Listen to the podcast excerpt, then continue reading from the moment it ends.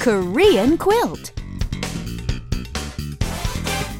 Hey, we're back. It's time for KQ, and I'm Anna. And I'm Richard. Thanks for joining us, everyone. Now, Anna, mm. we're sticking with our theme of sickness mm-hmm. and health today, mm-hmm. as we've been looking at for the past few days. Right?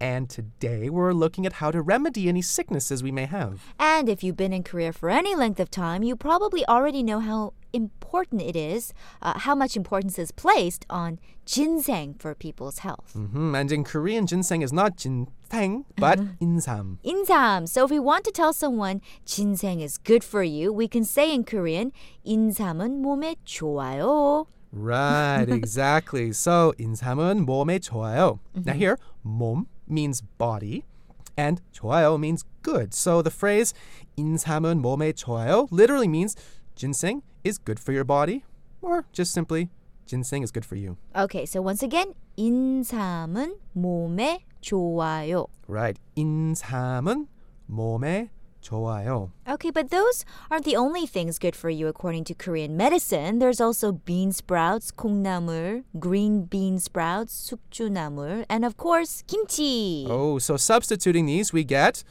kimchi is good for you. 김치 몸에 좋아요. And bean sprouts are good for you. 콩나물은 몸에 좋아요. Sorry.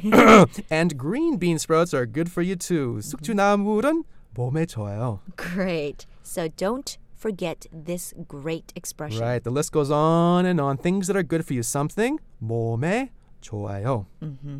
And with that, we'll leave you for now, but we'll be back tomorrow. We will indeed. Bye. See you then.